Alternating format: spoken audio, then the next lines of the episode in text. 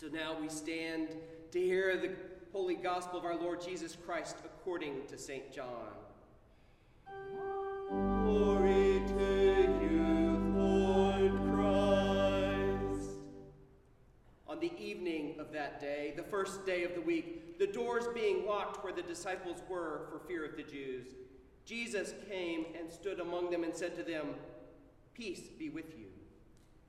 When he had said this, he showed them his hands and his side. Then the disciples were glad when they saw the Lord. Jesus said to them again, Peace be with you. As the Father has sent me, even so I am sending you. And when he had said this, he breathed on them and said to them, Receive the Holy Spirit. If you forgive the sins of any, they are forgiven. If you withhold forgiveness from any, it is withheld. Now, Thomas, one of the twelve, called the twin, was not with them when Jesus came. So the other disciples told him, We have seen the Lord. But Thomas said to them, Unless I see his, in his hands the mark of the nails, and place my finger into the mark of the nails, and place my hand into his side, I will never believe. And eight days later, his disciples were inside again, and Thomas was with them. Although the doors were locked, Jesus came and stood among them and said, Peace be with you. Then he said to Thomas, Put your finger here and see my hands. Put out your hand and place it in my side. Do not disbelieve, but believe. Thomas answered him, My Lord and my God. Jesus said to him, Blessed, or have you believed because you have seen? Blessed are those who have not seen and yet have believed. Now, Jesus did many other signs in the presence of the disciples, which are not written in this book. But these are written so that you may believe that Jesus is the Christ, the Son of God, and that by believing you may have life in his name. The gospel of our Lord Jesus Christ. Praise to you,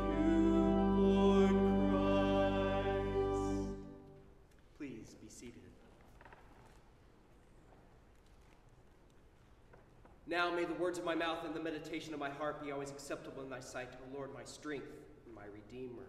Amen. This is the eighth day of the resurrection, the first day in the second week of Easter. Just as God commanded the Hebrews to count the days from the offering of the first fruits at Passover, and on the 50th day, seven weeks and one day, they were to come once again in festival celebration. And so we count from our celebration of the resurrection of the Lord 40 days until the ascension, and then 10 more days, 50 days in all, till our celebration of Pentecost, the day that we celebrate the outpouring of the Holy Spirit, the inspiriting of the body and the embodying of the Spirit that is the church. We count and we order our days. And our liturgical calendar orders our days as we rehearse the great story, our great story. We begin our year with the anticipation of Advent and the celebration of the incarnation at Christmas. Then we move through Epiphany and Lent, and now we come to the Easter season, these 40 days in which we celebrate and remember the time that the risen Christ spent physically present with the disciples teaching, revealing, preparing, and healing. Our lectionary during this season takes us through the first letter of John. This letter will be the focus of our Sunday sermons for the next five weeks, and I invite you to read this short letter, start to finish, in one sitting as part of your devotional reading during the week. So let's look at the context of this letter before we look at the passage that we read today. You know, we call First John a letter, but it doesn't really have any of the marks of a letter. It doesn't have an epistolatory greeting, it doesn't have a signature. It actually reads much more like the manuscript of a speech, a sermon, or a homily.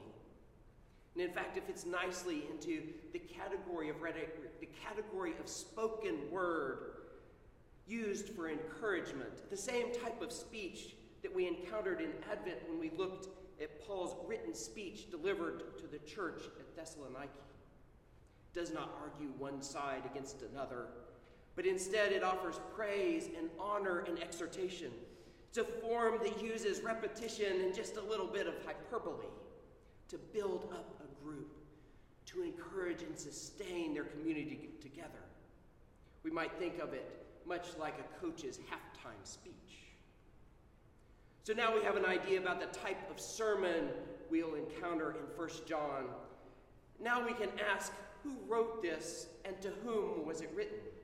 Tradition holds that the Apostle John, the son of Zebedee, brother of James, is the author of the Gospel of John, the epistles of John, and the Revelation to John. Scholars continue to debate the actual authorship and come to a variety of conclusions as to who actually put pen to paper in these books. But it does seem to be clear that the themes and the intended audience of all of these writings come from the same school of thought, probably from the same person, and they're all written to the same group of churches in Asia Minor. As we look specifically the homily we find in 1 John, we can picture a church. A church gathered largely of people from a Jewish heritage. For while the rhetoric, the style of speaking is Greek, the references and the reasoning are pulled from the wisdom tradition found in Hebrew scripture and Hebrew literature.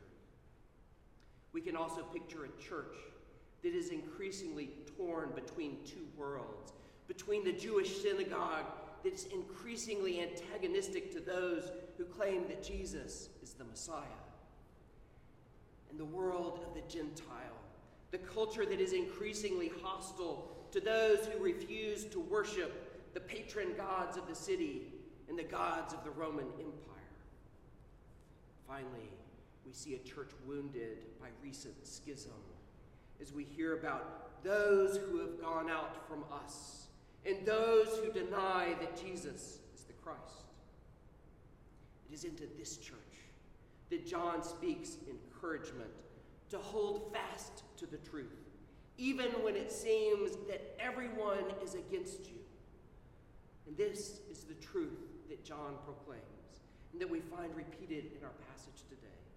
Jesus is the Christ, and Jesus is the Son of God. Really remarkably similar to what we hear as we will walk through Mark during the, the green parts of the year.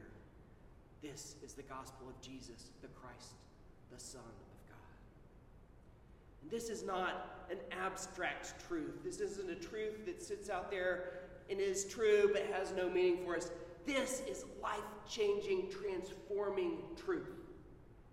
We hear in John's sermon that by believing this truth, it is by believing this truth that Jesus is the Son of God, that we become children of God. And that as children of God, this truth binds us together in the love that is from God. We hear from John's gospel today a similar message.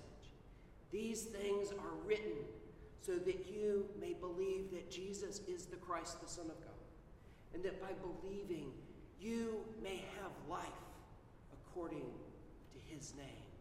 You may have life taking his name upon you as child of God. And just as this is not some abstract truth, this believing that we are called to is not simply an intellectual assent.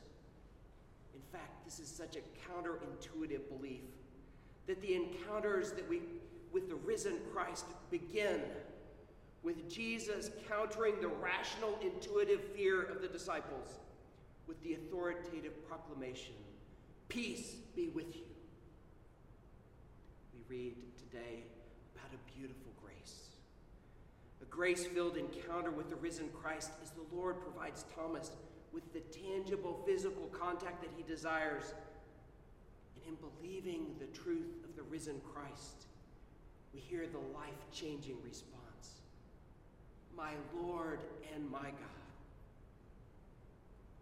Believing this truth of who Jesus is, the Christ, the Anointed One, the Messiah, our Savior and our Redeemer, our Lord and our God, changes who we are. Everyone who believes that Jesus is the Christ has been born of God, declares John. Our identity is no longer defined by our parents, by our nationality, by our socioeconomic status, by our education or our occupation. Our identity is no longer defined by our behavior, by our self righteousness, or by our sin. Our identity is no longer defined by the labels that the world would put upon us. Our identity is now defined solely as child. Not only is our individual identity reordered and transformed as we believe this truth that Jesus is the Christ, the Son of God, our cultural and communal identity is reordered and redefined. No longer is my community defined by class or citizenship in the cities or the nations of the world. No longer is my community defined as people like me or even as people I like. Our communal identity is defined and formed by love for those who have been born of the Father. Our individual and communal identity is formed as we love and obey His commandment to abide in Him, to love one another in the sacrificial and self giving way that He has shown us in Jesus. John knows, and the people hearing this letter know, that the world will resist this truth and deny this identity. The world will lift up its idols and demand that those idols be worshiped in order to participate in civil and economic life. John has no need to describe the challenges of the world. It is likely that he is writing this letter from prison or exile. Instead, John simply proclaims this life changing truth that by holding fast in faith, by knowing, by knowing deeply that Jesus truly is the Christ, the Son of God, and by living according to this truth, by loving God and loving the children of God, the world and all its challenges is overcome. Later, John, writing from Patmos, will describe the prophetic vision of the world overcome. He will describe Satan, the deceiver of the world and the accuser of the faithful, cast down and defeated by the blood of the Lamb.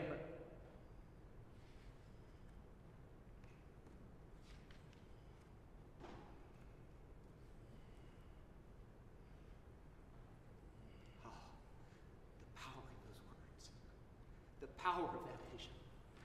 Satan cast down by the blood of the Lamb and by the word of their testimony, they love not their own lives, even as the world put them to death. John will describe the great glory of the multitude beyond number from every language and people and nation, gathered and standing before the throne of glory, clothed in white robes, with palm branches in their hands, crying out with a loud voice Salvation belongs to our God who sits upon the throne and to the Lamb. John describes the new heaven, the new earth, and the new Jerusalem. He describes the fullness and fulfillment of our identity as beloved children. You know, I'm not so sure that we are that different from the people to whom John wrote this sermon. We stand in an uncomfortable in between. We stand between a religious culture that is increasingly characterized more by division, accusation, and vitriol than by love. And between that and a culture that increasingly demands that false gods are worshiped in order to participate in civic or economic life. We need the hope and the encouragement that John provides. We need the vision of the future that John provides. We are not that far from this church in Asia Minor. We can probably ask the same questions that David deSilva's fictionalized Ephesian Christian one who might have been a part of that congregation to whom this letter was first read, who asks, Do I love God enough to keep his first and most basic? And do I love the people around me, those in my church and those who worship idols? Do I love them enough to tell them the truth and to warn them of the dangers that they do not see? So, how do we, standing here in San Antonio, 20 some odd centuries later, still struggling to hold fast in faith to the truth, how do we find encouragement? John provides us a map. We must first know who we are. Because we know that Jesus is the Christ, the Son of God, we know that our identity, the very essence of our being, is beloved child of God. Next, we need to know the end to which God is drawing all things. As the truth overcomes lies, as love overcomes fear and hatred, as the kingdom is fully manifest in the new heaven and the new earth. Knowing our identity and knowing God's ultimate intention, we live accordingly. Easy to say, much harder to do. We must order our lives according to this truth. Liturgy, both our corporate liturgy that orders our worship and the individual liturgies by which we order our days, links how we see ourselves, how we define who we are, links that to how we see our purpose, the ultimate end to which we look, that for which we strive, that for which we labor. In geeky terms, liturgy is the bridge that connects ontology to teleology. Liturgy connects the essence of who we are with the grand plan of God's creation. If we have a view of who we are that is not grounded in truth, if we define ourselves as anything other than children of God, the liturgy of our worship and the liturgy of our lives will not lead us to the glory that God intends for us. Similarly, if we envision a plan and purpose of God other than the one that He has revealed for us, our liturgies will worship.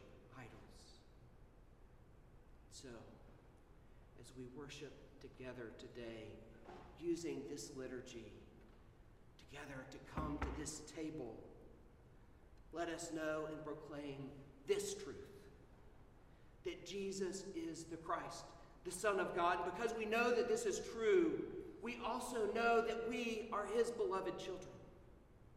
As beloved children, we come with confidence to participate in love, to participate with all the communion of saints, to come and join our voices with the great multitude singing the song of eternal praise. We participate in, and at the same time, we look forward to the wedding feast of the Lamb. We're reminded of and we rehearse the ultimate intention, plan, and love of God as our true identity and our ultimate purpose are linked in our corporate worship. May they also be linked in the way that we order our lives. For indeed, by faith, we who are born of God have overcome the world. In the name of the Father, and the Son,